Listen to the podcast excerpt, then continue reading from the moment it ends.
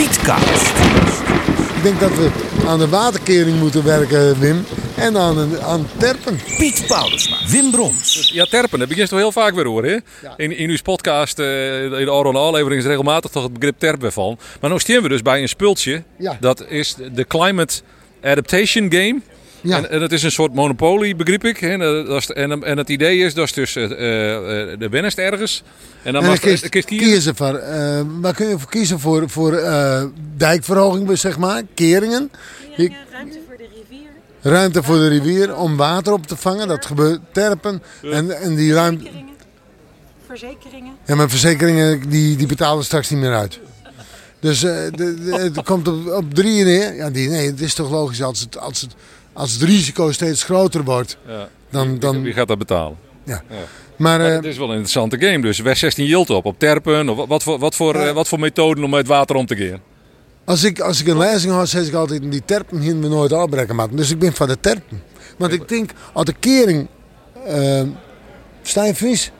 Het is voor het Friesland. Als, als de kering het net meer houdt, rint het nog onder. Ja. Maar mijn terp is dan nog veiliger dan mijn kering. Ja, het- houdt hij altijd op hechten, zo zit ik in. Ik, ik praat even met Anneloes van Anne- Anneloes Nielsen, sorry. Ja. Zeg ik het goed zo? Van De facto Stedenbouw. U heeft die game ontwikkeld? Ja, die hebben we gemaakt. Die is ook echt op de markt. Is die, eh, is die te krijgen? Hij is nu op de markt te krijgen. Het is begonnen als een hobby. Het is helemaal uit de hand gelopen. En eh, we hebben nu een heel mooi spel. Dus eh, Het nieuwe Monopoly. ja, klopt. Maar dan de Nederlandse versie. Ja, en dan een beetje ja, omgaan met. Ja, het is wel een beetje gebaseerd op angst natuurlijk. Want je, ja, het is toch. eh, hoe, hoe hou ik het water buiten de deur? Ja, dat klopt. Eh, maar dat hoort natuurlijk ook bij Monopoly in Nederland. Als je iets wil bouwen, is natuurlijk de eerste vraag in een groot deel van het land: hoe zorg je überhaupt dat het blijft staan en dat het droog blijft? Dus dat vonden we echt eh, missen Ja, in het. dat zat niet in Monopoly. Nee, dat zat niet in Monopoly. En, en dat is natuurlijk. eh, de- Niet zo complex daar met eh vergunningen aanvragen en dat soort zaken. Nee, nee, daar heb je alleen stations en gevangenissen om mee te dealen. Nee, dus dit is echt eh, van hoe doe je dat nou eigenlijk? Wat voor keuzes kun je maken? Eh, maar ook echt een beetje om te leren hoe zit dat Nederlandse waterveiligheidssysteem in elkaar? Wat kun je allemaal doen qua adaptatie, bescherming? En als je dat doet, wat gebeurt er dan als er hoog water komt? Eh, red je het dan of niet? in Ja. spelvorm uitgebracht. En hoe kan het nou dat dat, je zegt uit de hand gelopen? Was het zo populair op kantoor of eh, bij, bij relaties dat je dacht, nou dit moet toch echt... Ja, nou vooral uit de hand gelopen in de hoeveelheid tijd die het uiteindelijk bleek te kosten eh, om, om het te maken. Eh, maar we zijn er heel blij mee en iedereen is, eh, is heel enthousiast. Dus eh, Ik is leuk, het een leuk speeltje voor Dat is heel leuk. Oh, de kruis die in Piet. Oh, wat leuk. Ja, dat, dat, dat, is fantastisch. Nee, maar jongens, dit is... Dit is... eh, daar zijn we van, hè. De keer zien wat er gebeurt. Maar wetten, maar stromen, maar echt. Ja, met dit die is zonnebak wel- bedoelst, ja. Dit, is- dit is wel een spel. En Ja. daarmee kom we er mooi mee geconfronteerd. Ja.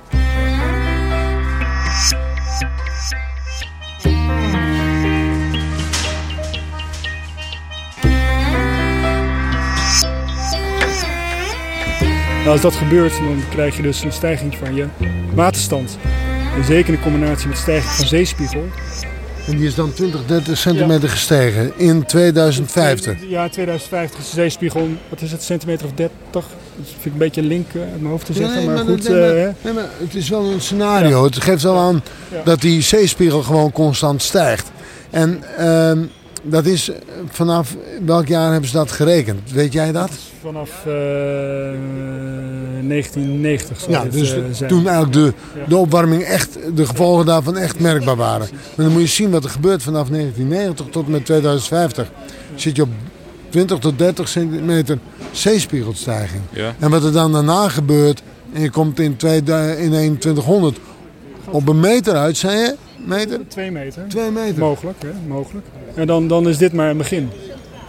Dus dit, dat- dit, dit is, dit is het Dat loopt begin. niet evenredig, Wim. Dat loopt niet evenredig. Dat gaat gewoon in één keer pats. Ja. Dus dit is het begin en hier kan je nog wat doen. Hè? Ja. op een gegeven moment wordt het steeds moeilijker. En eh, er zijn... Worden in dit model ook eh, projecten meegenomen? eh, Nee, waarin ik krijg wij bij deze meneer van uh, Rieks Wettersteert. Die zit er op het directoraat-generaal. hè. Die, eh, nou, het is maar een van de ambtenaren die het belest is. Maar je trorekening van allerlei eh, scenario's, eh, mogelijkheden. En dan yes, toch een beetje eh, eh, eh, ja, wat er in de wandelgangen eigenlijk zijn. werd in de wandelgangen rekening mee houden wordt. Wat voor, nou, wat voor extreme stijgingen had, had, van de zee- zeespiegelstijging had eigenlijk mogelijk, voor mogelijk houden worden nou? Ja, dat hier ik nooit voor, mo- voor mogelijk houden. Ja. Ik, hier, ik heb altijd tocht. Die opwarming van hier die bestaat het gevolgen. Maar die zeespiegel die het wel nooit. En dat is eigenlijk net het verhaal wat ze nou vertellen. Want het is tussen de 20 en 40 centimeter stijging zo'n 1990 in 2050. Dat is in 2100 2 meter en in 2150 is dat maar liefst 4 meter. Ja, dat is wel het worst case wat ze nou... Ja, eh, dan mag helemaal via net volle maatregelen meer nemen. Maar wat ik het blijkt als ze al die maatregelen nemen, nou direct wat toch de hele CO2 verdwijnt, dan hebt het nog hier nooit, nooit wat er nou op het stuit maar de brood aan de hoorn is. Met opwarming. Dus dan is het nog binnen de extreme minder heeg. Maar als ze net ontdenken dat, dat de zeespiegel op, op 4 meter komt, dan blijft er niet meer van Friesland hoor. Het is mij al, eh, in alle redelijkheid is dat net meer eh, eh, ja, leefbaar eigenlijk. Is Nederland haast niet meer leefbaar. Zeker net eh, ik de Ronenstad, die maakt er een groot pad vanuit Noord-Holland, Zuid-Holland, Zeeland, Friesland, Grensland. Maar dit soort, eh, wat je nou, hè, waar wij nou eigenlijk toch wel even van onder indruk binnen. Dat wordt eigenlijk plenair, hè, bijeenkomsten hier op deze Delta, eh, dit Delta-congres, wordt dat dan net zo hut. Nee, maar dat kan ik vaststellen, want dit zijn natuurlijk extreme berekeningen. Hè, dus dit zijn topberekeningen. Maar dat wil net zeggen, orenberekeningen kunnen wel minder effect niet hebben. Hè, dus- toch, toch het tot nota blik in die in, wat, wat, wat eh, heel dit, ja, zo- oh, ik onderbreek die even, maar het heel blik in die in, dat het, dat het worst case eh, tot nota heel dit uitkomt eigenlijk. Ja, het, het scenario met de, met de grootste gevolgen is nou, nog altijd uitkomen, zo'n 1990. Nou, dat is toch een periode van haast 30 hier. Dat is een klimaatperiode. En ehm juist ik dat het net even redelijk hier, want het gaat straks om een flinke stappen omheen, die zeespiegelstijging. En dat is natuurlijk funest. Ja, ja tijd voor een borrel. Ja, denk ik.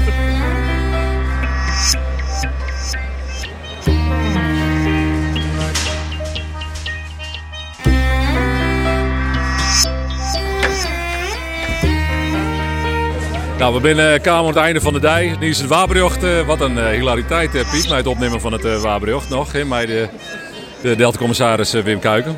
Ja, Ja, Dat is toch fantastisch dat wij eh, eh, dit soort dingen. Ik, dat, dat ben ik ben gewoon vrij in om het waar op te nemen waar we binnen. Maar boeten dat om, het is heel wichtig. We zijn Utentrog hebben dus opnamen, eh maar, maar al die activiteiten. We zijn vorig jaar Orelien we bij de IJsselwest met een omboeging, Ja. een bijpaas. In Friesland hebben we al dingen die een Delta-commissaris het dingen. Er gebeurt van alles. ja, ja, dan proberen ze nou en dan eh, eh, serieuze uit, zaken als dit, maar je, maar een podium te aan. Ja, maar dit moet ik een podium krijgen. En dat zullen we de komende tijd nog meer doen. Want uh, nou, we hebben het wel uh, te weten komen, ben we nog extra te weten komen hoe de scenario's waarin het ja, komt. En was, daar was bang van. Ja, ja, natuurlijk. Ja, we staan hier met Paul Erklens ook, eh, de dijkgraaf van eh, Friesland. En Wim Kuiken staat er ook nog bij, de Delta-commissaris, ook niet onbelangrijk. En Hilda Boesjes van eh, de Wetterskip Friesland komen maar even bij. Ja, niet dat we nou een soort ronde tafeldiscussie gaan maken nog, maar wie weet heeft u ook wat toe te voegen nog. Maar dat viel me wel op in uw, u zat op een gegeven moment in een filmpje, meneer Erklens, in een plenaire gedeelte, waarin u zei ja, tot nu toe deed het waterschap altijd alles. Maar dat, gaan we dus, dat, gaat, dat gaat niet meer gebeuren.